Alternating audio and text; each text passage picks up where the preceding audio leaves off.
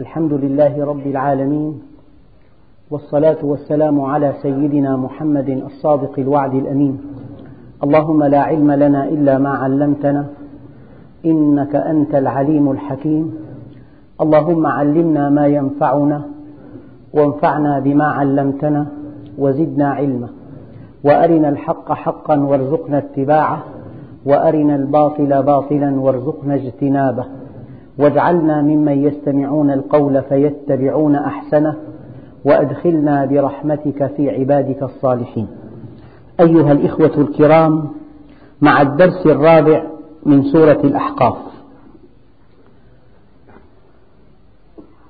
ومع الآية الخامسة عشرة وقد شرحت في الدرس الماضي شرحا موجزا ونظرا لارتباطها بالآية التي تليها.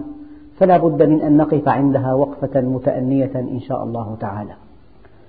يقول الله عز وجل ووصينا الإنسان بوالديه. الوصية من الله أمر. الوصية من الله أمر. يعني الله عز وجل أمر الإنسان أن يحسن إلى والديه. أما الإنسان ما دامت جاءت معرفة بأل تعني أي إنسان؟ أي إنسان من دون شرط أو قيد. لأنه ولد من أبوين لأن هذين الأبوين كانا سبب وجوده إذا لا بد من أن يحسن إليهما. والشيء الذي يلفت النظر هو أن الله سبحانه وتعالى في معظم آيات القرآن الكريم كلما ورد الحديث عن الإيمان عن الإيمان بالله وعن عبادته. يأتي الحديث عن الإحسان للوالدين. معنى ذلك أن أعظم عمل يأتي بعد الإيمان بالله بر الوالدين. أعظم عمل على الإطلاق بعد الإيمان بالله والعبودية له بر الوالدين. وقضى ربك ألا تعبدوا إلا إياه وبالوالدين إحسانا. إن الذين قالوا ربنا الله ثم استقاموا فلا خوف عليهم ولا هم يحزنون. أولئك أصحاب الجنة خالدين فيها جزاء بما كانوا يعملون. ووصينا الإنسان بوالديه. الله جل جلاله هو الذي خلق وهو الذي ربى وهو الذي أمد وهو الذي هدى. لكن هذين لكن هذين الأبوين كان هذا الخلق بسببهما. لذلك العبادة لله والإحسان للوالدين. ومن لم يشكر الناس لم يشكر الله. الشيء الآخر بالآية. أولا الوصية بمعنى الأمر. ووصينا أي أمرنا. وصية الله أمر. يا بني إني أرى في المنام أني أذبحك. يعني أمر. مقام الألوهية. إذا رأيت. إذا وصاك الله بوالديك. فهو يأمرك أن تبرهما. الإنسان أي إنسان من دون استثناء أما بوالديه أي والدين؟ المطلق في القرآن على إطلاقه. الوالدان المؤمنان المشركان الفاسقان العاصيان الكافران ووصينا الإنسان بوالديه. أد الذي عليك واطلب من الله الذي لك. أد الذي عليك. لذلك ليعمل العاق ما شاء أن يعمل فلن يدخل الجنة. ليعمل العاق ما شاء أن يعمل فلن يغفر له. ولا تتعامل مع عاق لوالديه. لو كان فيه خير لكان خيره لوالديه. وأقول لكم أيها الإخوة إن أعظم عمل على الإطلاق أن ترد على نعمة الأبوة بدعوتهما إلى الله عز وجل. يعني إذا كان شاب مؤمن وفق بحكمة بالغة وبأسلوب حكيم وبتلطف شديد وبإحسان بالغ أن يأخذ بيد أبيه وأمه إلى الله لا يستطيع أن يفي بحقهما إلا أن يجدهما يجدهما عبدين فيعتقهما. هذا الكلام إذا وسعناه يعني إذا كان الوالدان عبدين لشهواتهما فأعتقته فأعتقتهما أنت. هذا أعظم عمل على الإطلاق الذي كان سبب وجودك. رددت جميله بأن دللته على الله. طبعا ممكن يكون الأب دائه الأب شارد الأب غير مقصر واقع في بعض المخالفات والمعاصي لكن الابن لا يستطيع أن يأخذ بيد أبيه إلا بذكاء بارع بحكمة بالغة بتفهم دقيق بأدب جم بإحسان. افتح قلبه بالإحسان قبل أن قبل أن تطلب منه أن يصغي لكلامك. إذا ووصينا الإنسان بوالديه. والشيء الذي يلفت النظر أيضا أن بر أن رعاية الآباء لأولادهم طبع فطرة لذلك الأب حينما يقدم كل ما في وسعه لأولاده هذا جزء من كيانه جزء من فطرته التي فطره الله عليها. طبعا في حالات شاذة هي حالات مرضية لا حكم لها. في آباء يقتلون أبناءهم في بلاد الغرب امرأة فرنسية أغلقت على أولادها الباب حتى ماتوا جوعا وغادرت المنزل. هي حالات نادرة جدا حالات شاذة. إنسان يعني غير سوي. أما أي أب أو أي أم على وجه الإطلاق أودع الله في قلبه حب أولاده ورعايتهم. وليس في بقية المخلوقات مخلوقات ترعى ما كان منها كبيرا إلا بني الإنسان. لأن الله عز وجل أكرم الإنسان. يعني كيف تفهم رحمة الله؟ كيف تفهم حب الله لك؟ كيف تفهم رعايته لك؟ كيف تفهم, تفهم رحمته بك رحمته بك؟ رحمته بك أودعها في قلب أبيك وأمك؟ محبته لك أودعها في قلب أبيك وأمك؟ حرصه عليك أودعها أودعه في قلب أبيك وأمك؟ إذا الإنسان كان إيمانه عميق وعنده قدرة على اختراق الظواهر.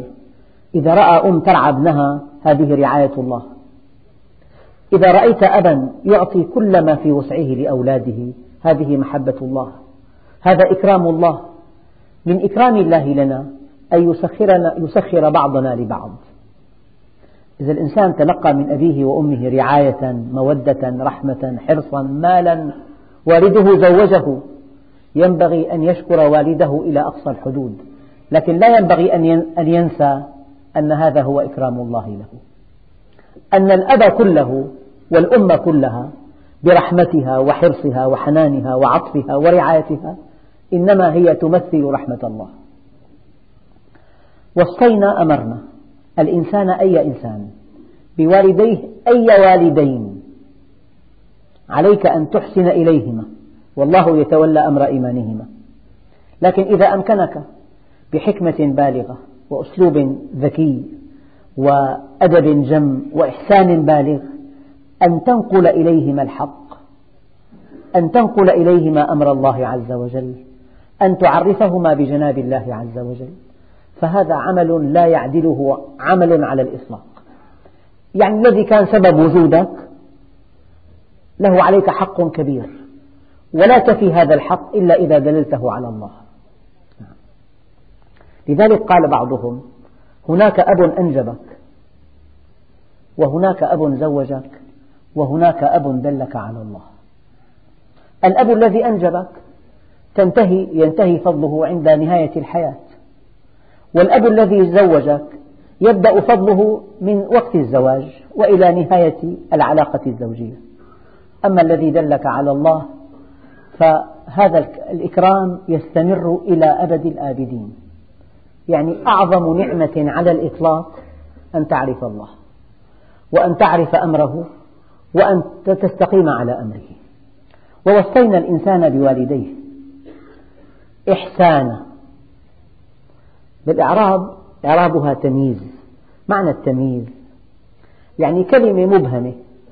لولا التمييز لصدقت على أشياء كثيرة. تقول مثلا سرت ثلاثين. ثلاثين لفظة مبهمة. يا ترى ثلاثين متر ثلاثين كيلو متر ثلاثين هكتامتر. تقول سرت ثلاثين مترا. مترا تمييز. لولا ذكر هذه الكلمة لصدقت الكلمة الأولى على أشياء كثيرة.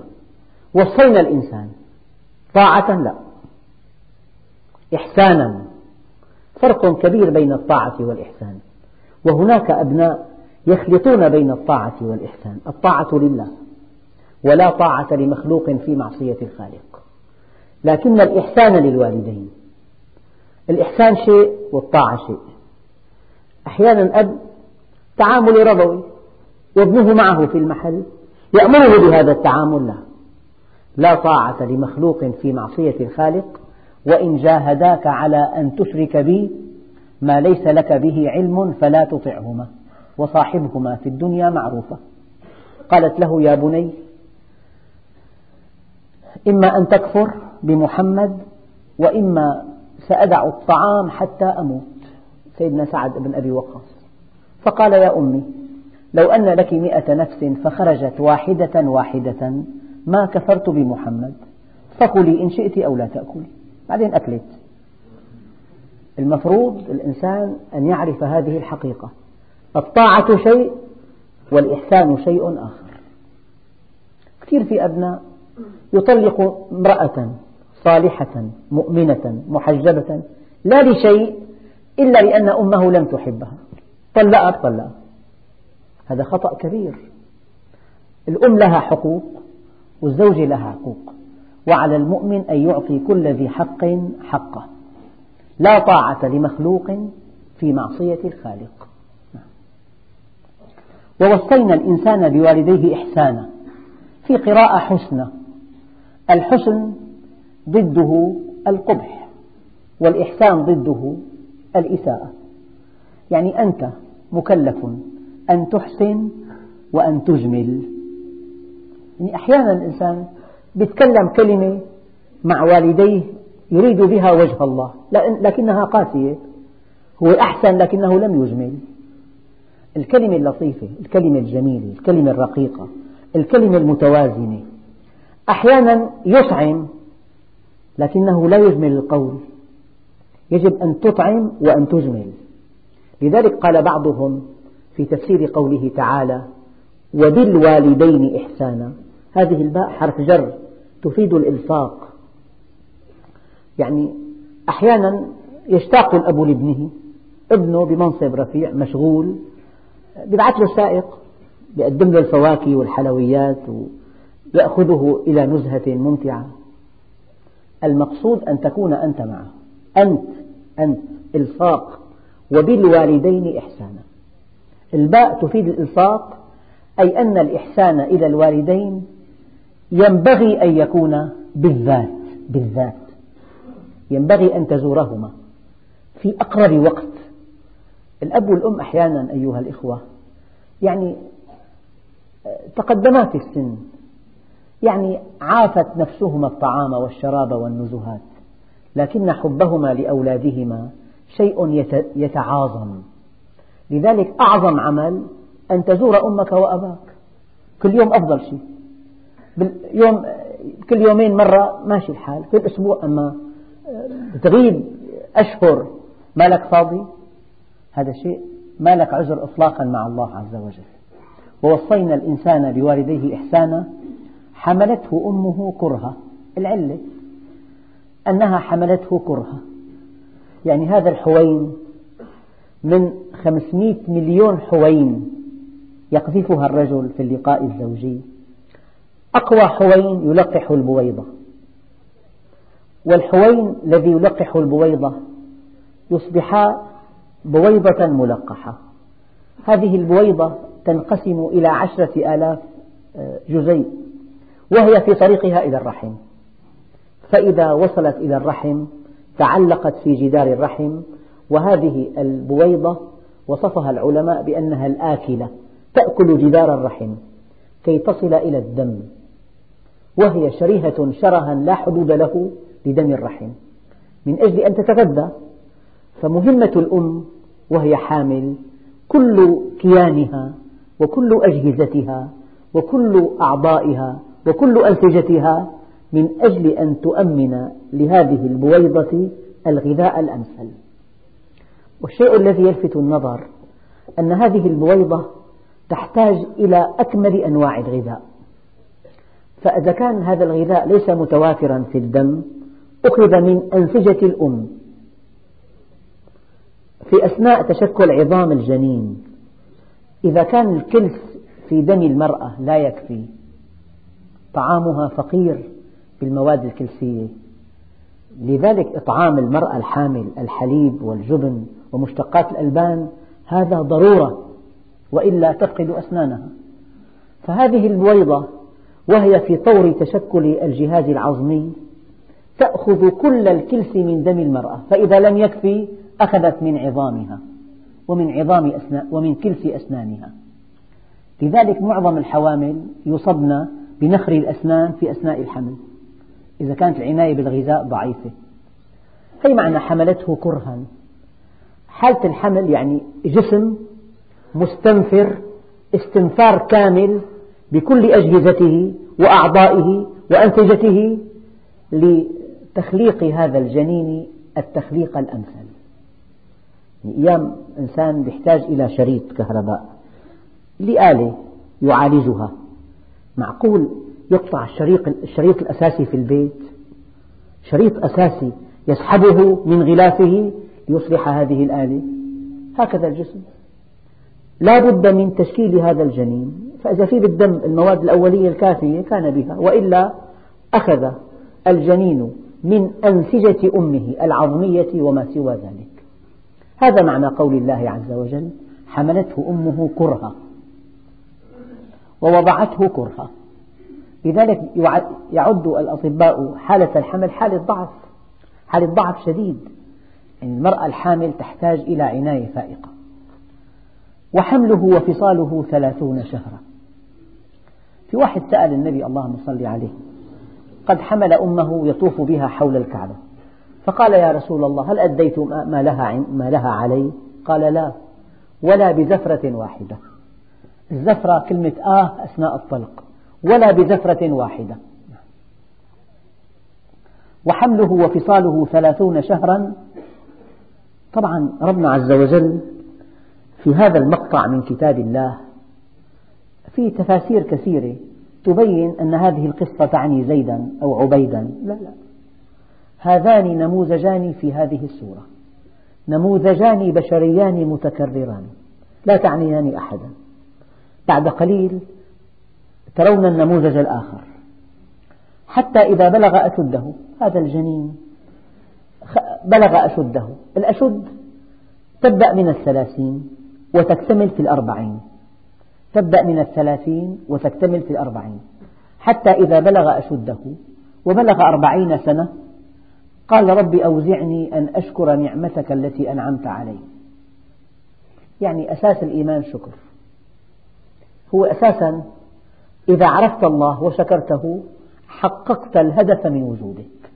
والدليل ما يفعل الله بعذابكم إن شكرتم وآمنتم. يعني أكبر شيئين تفعلهما في الحياة أن تؤمن بالله وأن تشكره على نعمة الإيجاد ونعمة الإمداد ونعمة الهدى والرشاد. أكبر شيء على الإطلاق. لذلك الإنسان بدءا من الثلاثين وحتى الأربعين تكتمل ملكاته إدراكه انفعالاته آه، آه، محاكمته. الإدراك والمحاكمة والانفعالات هذه تكتمل. إذا ما بين الثلاثين والأربعين أشد الإنسان. والعلماء قالوا للإنسان خط بياني صاعد. في عام من الأعوام يقف الصعود ويبدأ السير المستقيم. ثم يبدأ الخط بالهبوط. هذا أرزل العمر. فالإنسان خط البياني صاعد مستقيم هابط يبدو أن الصعود ينتهي في الثلاثين ويستمر إلى الأربعين وبعد الأربعين بدأ الهبوط التدريجي. أحيانا يعني إذا الإنسان ركب طائرة والمسافة بعيدة يعني من قبرص بدأت الطائرة تهبط تدريجيا إلى مطار دمشق من قبرص إذا سفر طويل أربعين ألف قدم من قبل مسافات شاسعة. قبل مثلا خمسة آلاف كيلومتر يبدأ الهبوط التدريجي. وكذلك الإنسان. يصل لدرجة يكتمل في الثلاثين يستمر اكتماله حتى الأربعين. بعد الأربعين يبدأ الهبوط التدريجي. يعني يشعر بوهن بقوى ضعف بصره يعني شيب بشعره. أحيانا يشعر بميل إلى الراحة لم يكن يشعر به سابقا حتى إذا بلغ أشده وبلغ أربعين سنة. الإنسان ما له عذر. لذلك القرطبي في تفسيره يقول سن الأربعين هو النذير. أولم نعمركم ما يتذكر فيه من تذكر وجاءكم النذير. سن الأربعين هو النذير. يعني ما, لك حجة. من دخل في الأربعين دخل في أسواق الآخرة. حتى إذا بلغ أشده وبلغ أربعين سنة قال رب أوزعني يعني ألهمني أن أشكر نعمتك. النعم لا تعد ولا تحصى. والدليل هل تقول أنت لإنسان خذ هذه الليرة فعدها؟ ليرة واحدة. كلام ما له معنى. خذ هذه الليرة فعدها. الله عز وجل قال وإن تعدوا ما قال نعم الله. قال وإن تعدوا نعمة الله لا تحصوها. يعني نعمة واحدة. لو أمضيت الحياة كلها في تعداد خيراتها لما أدركت هذه الخيرات. نعمة البصر. نعمة العقل الذي في الرأس. الإنسان يكون معمر بيت أنجب أولاد بيختل عقله. أقرب الناس إليه يأخذونه إلى المستشفى. مستشفى الأمراض العقلية أقرب الناس إليه. ويقولون هذا مجنون وهذا مؤذي وهذا خطير. أقرب الناس إليه. نعمة العقل لا تعدلها نعمة.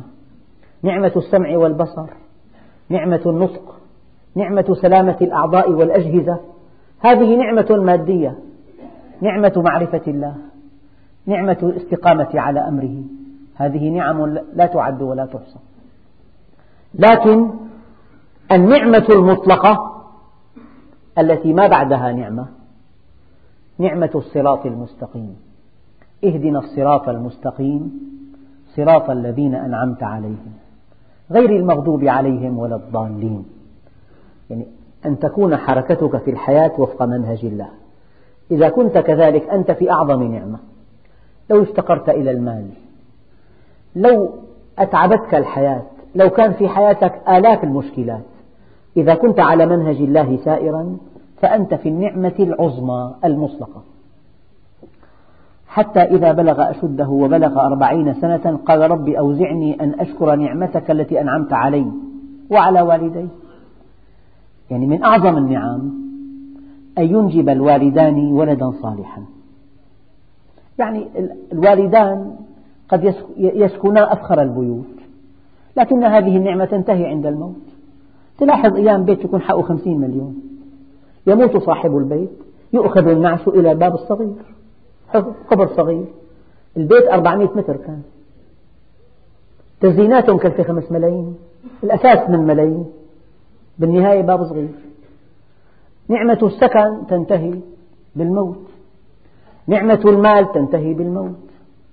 نعمة المكان, المكان الاجتماعي تنتهي بالموت. لكن نعمة الطاعة لله عز وجل. هذه تبدأ بعد الموت إلى أبد الآبدين. إذا أعظم نعمة نعمة الهدى. طيب هذا الذي جاءه ولد صالح فكان استمرارا له. كل أعمال ذريته في صحيفته. لو مات الإنسان الذي خلف ذرية صالحة لا يموت. يموت جسمه ويبقى عمله مستمرا. يعني أعظم شيء أيها الإخوة وأنا أقول لكم هذه الحقيقة. أعظم شيء على الإطلاق أن تنتهي حياة الإنسان وأن يستمر عمله الصالح من بعده. علم نشره ولد صالح ينفع الناس من بعده. مشروع خيري أسسه واستمر من بعده. وبالمقابل أعظم أسوأ عمل يفعله الإنسان هو العمل الذي يستمر شره بعد موته. ملهى من الدرجة الأولى بس. فيه كل الموبقات. حط راسه مات كل هذا العمل في صحيفته إلى يوم القيامة. أفسد فتاة. فعل منكرا. سن سنة سيئة. لذلك هناك عملان كبيران. العمل الصالح الذي يستمر بعد موت صاحبه هذا يكون في الدرجة الأولى عن طريق أولاد صالحين. يقول لك ما مات؟ مين خلف ما مات؟ إذا الإنسان ربى ابنه. بس هذا شيء يحتاج لجهد كبير. والآن في عقبات كبيرة. في عقبات كبيرة جدا. نحن في زمن فساد. فإذا الله عز وجل أكرم إنسان بتربية أولاده التربية الصحيحة بحيث تعرفوا إلى الله واستقاموا على أمره والله أقول هذه الكلمة. الابن الصالح لو معك خمسة آلاف مليون رقم خيالي عشرة آلاف مليون لو تملك الشام كلها بكل أسواقها. ولد صالح ينفع الناس من بعدك يدعو إلى الله من بعدك خير لك من كل هذه الدنيا. هذا معنى قول النبي اللهم صل عليه. لأن يهدي الله بك رجلا واحدا خير لك مما طلعت عليه الشمس. خير لك من حمر النعم خير لك من الدنيا وما فيها. أوزعني أن أشكر نعمتك التي أنعمت علي وعلى والدي يعني أنت جعلتني يا رب من والدين جعلتني نسلا لهما. أنعمت عليهما بي وأنعمت بي عليهما. أنعمت عليهما إذ جعلتني صالحا من نسلهما. وأنعمت علي بهما إذ جعلتهما يربيان هذه التربية. لذلك المؤمن الصالح لا ينسى الدعاء لوالديه في كل صلاة خمس مرات. قال يا رسول الله هل بقي علي شيء من بر والدي بعد موتهما؟ قال نعم أربعة أشياء. أن تصلي عليهما صلاة الجنازة وأن تدعو لهما. كل يوم خمس مرات. رب اغفر لي ولوالدي. رب ارحمهما كما ربياني صغيرا. وأن تصل صديقهما وأن تنفذ عهدهما وأن تصل الرحم التي لم يكن لها صلة إلا بهما فهذا الذي بقي عليك من برهما بعد موتهما. النعمة الأولى الشكر والثانية وأن أعمل صالحا ترضاه. حقيقة أخواننا الكرام الاستقامة عمل لكنه عمل سلبي. يعني واحد ما أذى ما اغتاب ما نم. ما أكل مال حرام ما اعتدى ما, ما بهت ما تفك ما غش ما دلس كل ما الاستقامة لكن ماذا فعلت؟ العمل الصالح إيجابي الاستقامة الكف. كففت عن المال الحرام كففت عن ظلم الناس عن الكذب عليهم عن غشهم عن آه، إهانتهم عن إيقاع الأذى بهم. جميل. هذه استقامة.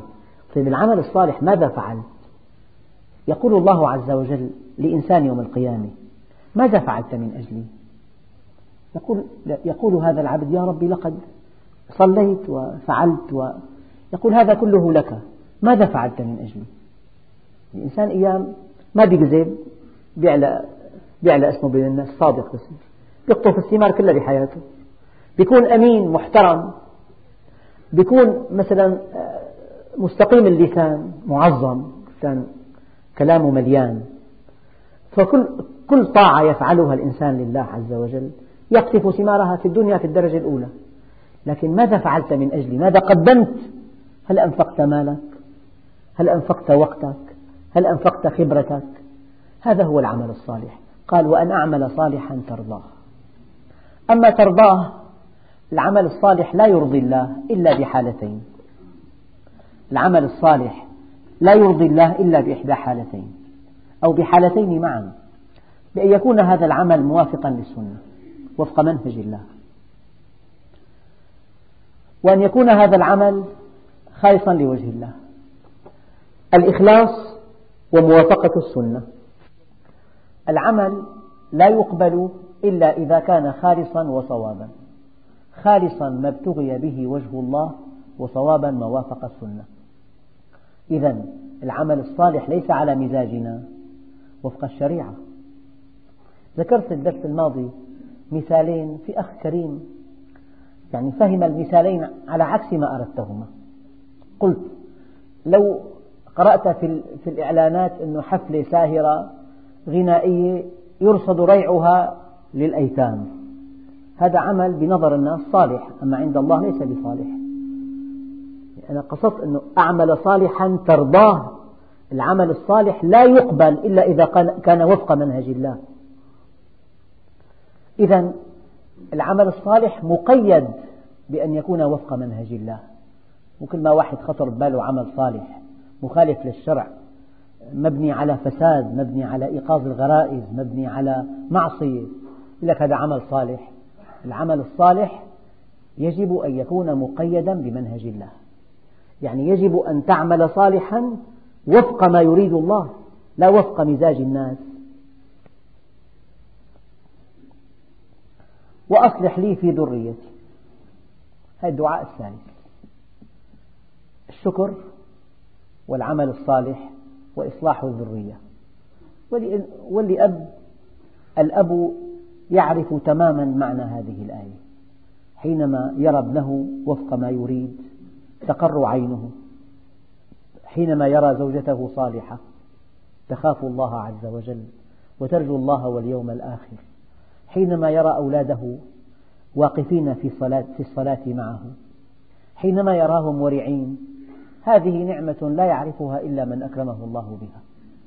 لذلك الجهود الجبارة التي يبذلها الأب من أجل تربية أولاده ينساها كلها إذا رأى ابنه صالحا. كلها ينساها. يصبح الابن أحد أكبر مصادر السعادة لأبيه إذا كان صالحا. وأصلح لي في ذريتي. يعني ألطف بهم وأصلحهم. أنه أصلح تتعدى بذاتها. أصلح لي ذريتي. أما أصلح لي في ذريتي يعني أصلحهم وألطف بهم.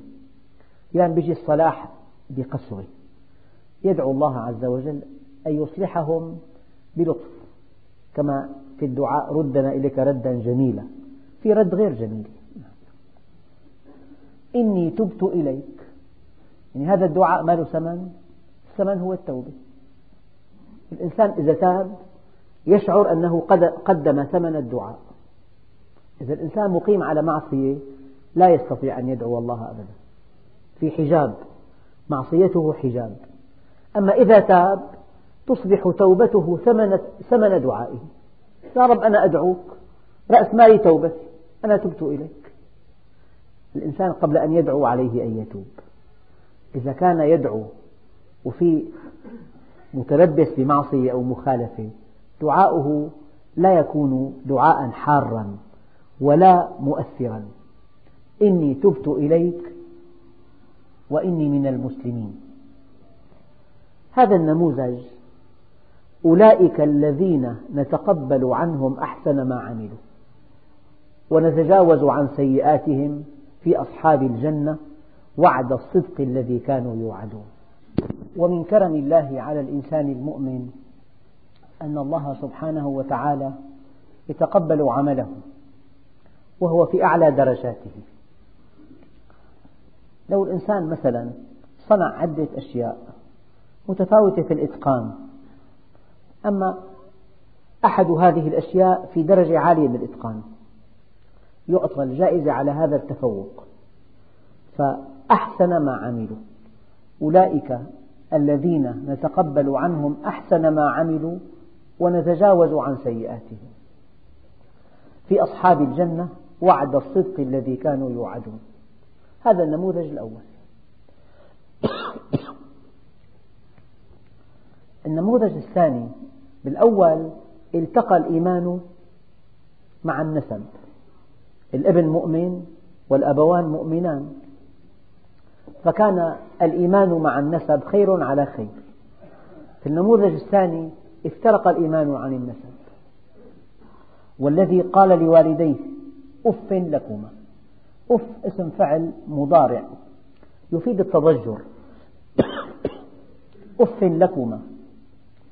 أتعدانني أن أخرج وقد خلت القرون من قبلي؟ هو أضاف إلى عقوق الوالدين. الكفر بالآخرة. باليوم الآخر. يعني هاتان النعمتان. نعمة الهدى والبر. والجريمتان الكفر والعقوق. أولا قال لوالد أف لكما. هذا أشد أنواع العقوق. أن يتضجر الابن من أبيه وأمه. أتعدانني أن أخرج وقد خلت القرون من قبلي؟ كفر بالدار الآخرة. والوالدان مؤمنان وهما على أحر من الجمر قلقا على ابنهما. وهما يستغيثان الله ويلك آمن إن وعد الله حق. فيقول ما هذا إلا أساطير الأولين. وهذا يقوله الكفار في كل عصر. لك هي مغيبات ما وراء الطبيعة. الدين حالة ضعف الإنسان أمام قوى الطبيعة القاهرة.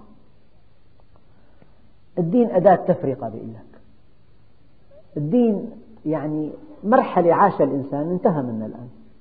هذا كلها كلمات كفر واحدة ملة الكفر واحدة. أتعدانني أن أخرج وقد خلت القرون من قبلي وهما يستغيثان الله ويلك آمن إن وعد الله حق فيقول ما هذا إلا أساطير الأولين يعني خرافات هذه أولئك الذين حق عليهم القول في أمم قد خلت من قبلهم من الجن والإنس إنهم كانوا خاسرين أخسر شيء قل هل ننبئكم بالأخسرين أعمالا الذين ضل سعيهم في الحياة الدنيا وهم يحسبون أنهم يحسنون صنعا. يعني أشد أنواع الخسارة أن تخسر آخرتك. أشد أنواع الخسارة أن تخسر نفسك. رأس مالك الحقيقي نفسك. عند الموت كل شيء تتركه وتبقى نفسك. إما في جنة يدوم نعيمها أو في نار لا ينفد عذابها. فما هي الخسارة العظمى؟ أن تخسر الدار الآخرة وأن تخسر النفس التي بين جنبيك وهي رأس مالك الوحيد. أولئك الذين حق عليهم القول يعني القول قانون ربنا عز وجل. لما أعرض عن الله عز وجل وتبع شهوته وانغمس فيها طبعا اتباع الشهوة لا بد من أن يكون مع العدوان على حقوق الآخرين. الشهوة من لوازمها العدوان. وقع في شر عمله استحق العذاب. يعني لك تحت طائلة العقوبة التالية. يعني لما الإنسان خرج عن منهج الله طالته عقوبة الله عز وجل. يعني كلمة حق عليهم القول يعني فلان خالف النظام الفلاني فانطبقت عليه المادة الفلانية القاضية بإيقاع العقوبة فيه. هذا المعنى. يعني معنى مقنن. الإنسان إذا خرج عن منهج الله طبعا الخروج يعني الظلم والعدوان. والظلم والعدوان له عقاب عند الله عز وجل. فحينما خرج عن منهج الله واتبع شهوته أصبح تحت طائلة العقوبات الإلهية. أولئك الذين حق عليهم القول في أمم قد خلت من قبلهم من الجن والإنس. يعني هذا شأن العصاة في كل أنحاء العالم. وفي كل الأزمنة والأمكنة. إنهم كانوا خاسرين. وتختم الآيات ولكل من هؤلاء ومن هؤلاء. لكل من النموذجين. لكل من المؤمنين والكفار. ولكل درجات مما عملوا وليوفينهم أعمالهم وهم لا يظلمون. يعني لك عند الله مرتبة بحجم عملك الصالح. والعمل الصالح لا يسمى صالحا إلا بشرطين الإخلاص ومطابقته للشريعة للمنهج. مرتبتك بحسب عملك الصالح. وعملك الصالح لا يسمى صالحا إلا بنية خالصة وموافقة للشرع. مرتبتك بعملك وعملك يقيم بإخلاصك وتحريك الحلال. ولكل درجات مما عملوا وليوفينهم أعمالهم وهم لا يظلمون. تأخذ حقك كاملا. ويوم يعرض الذين كفروا على النار.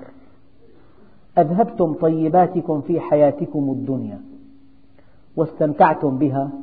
فاليوم تجزون عذاب الهون بما كنتم تستكبرون في الأرض بغير الحق وبما كنتم تفسقون. الإنسان له عند الله عطاء. إما أن يستعجله في الدنيا وينقضي مع الموت وإما أن يدخره الله له في الآخرة ويبقى فيه إلى أبد الآبدين. لذلك الإنسان سيدنا رسول الله اللهم صل عليه كان يوزع شاة.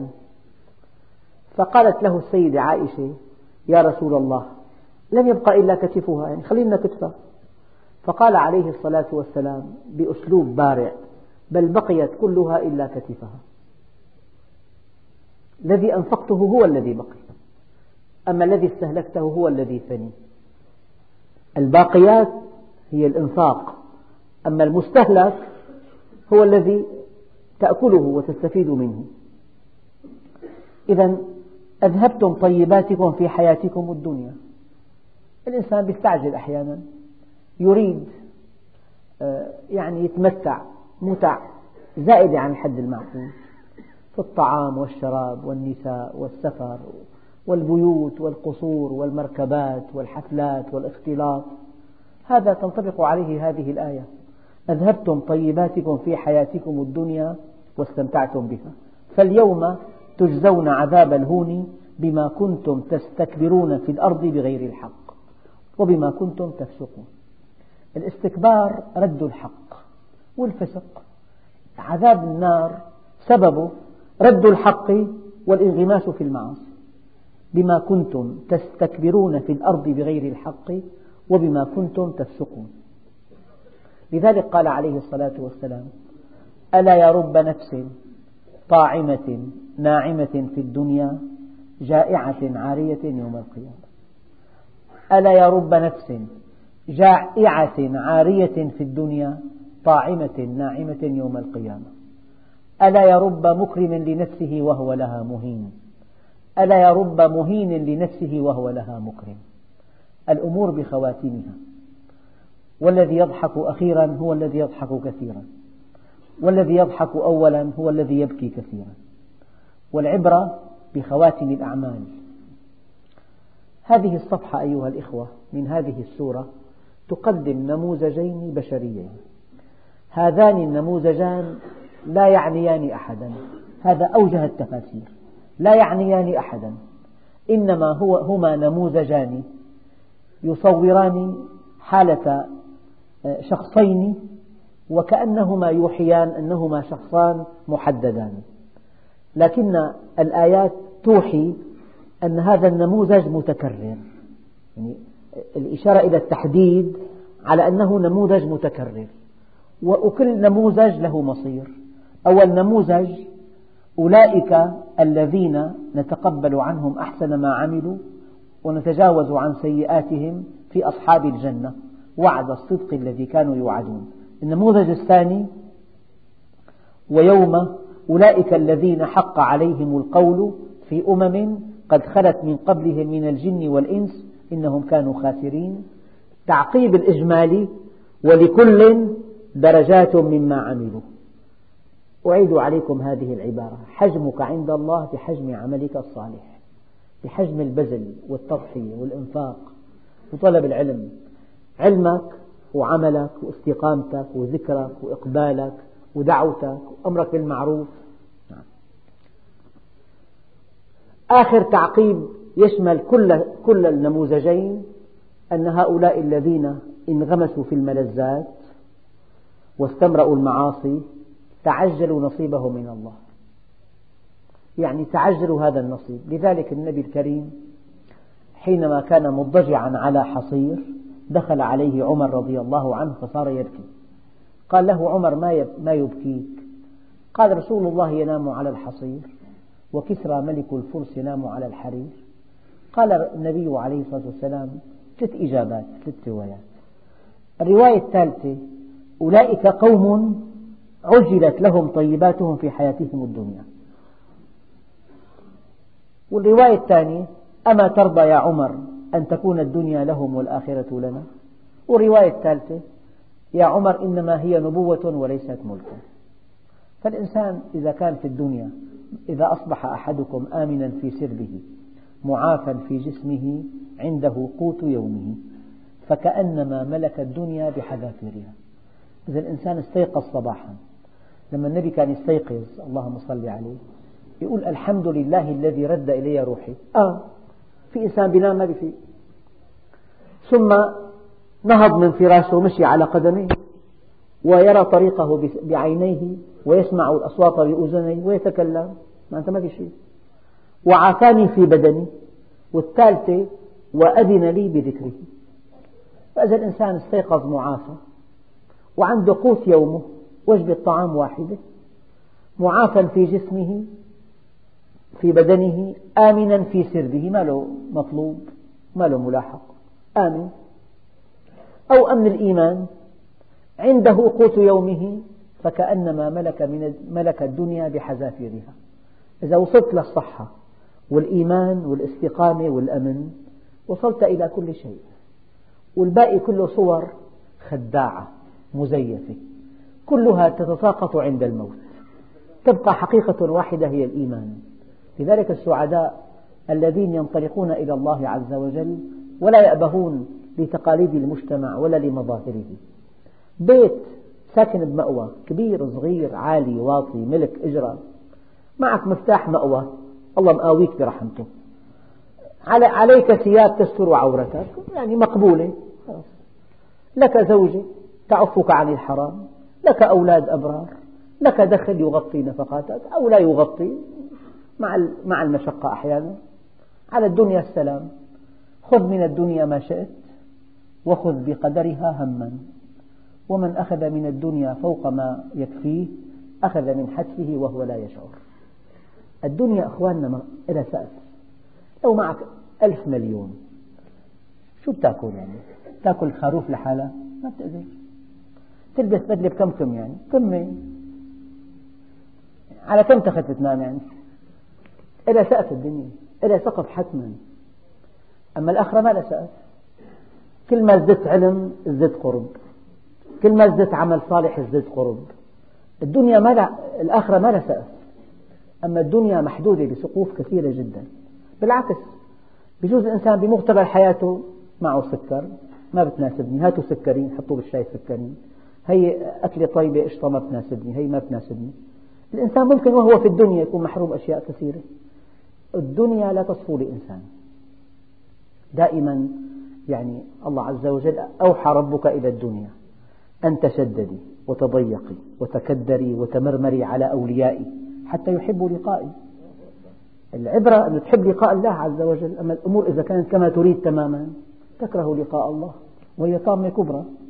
لذلك أيام المنغصات لها فوائد كبيرة جدا فوائد تربوية. الإنسان المؤمن يرجو لقاء الله يشتاق إلى الله. والدنيا كيفما سمح الله له منها يرضى بها. والحمد لله رب العالمين.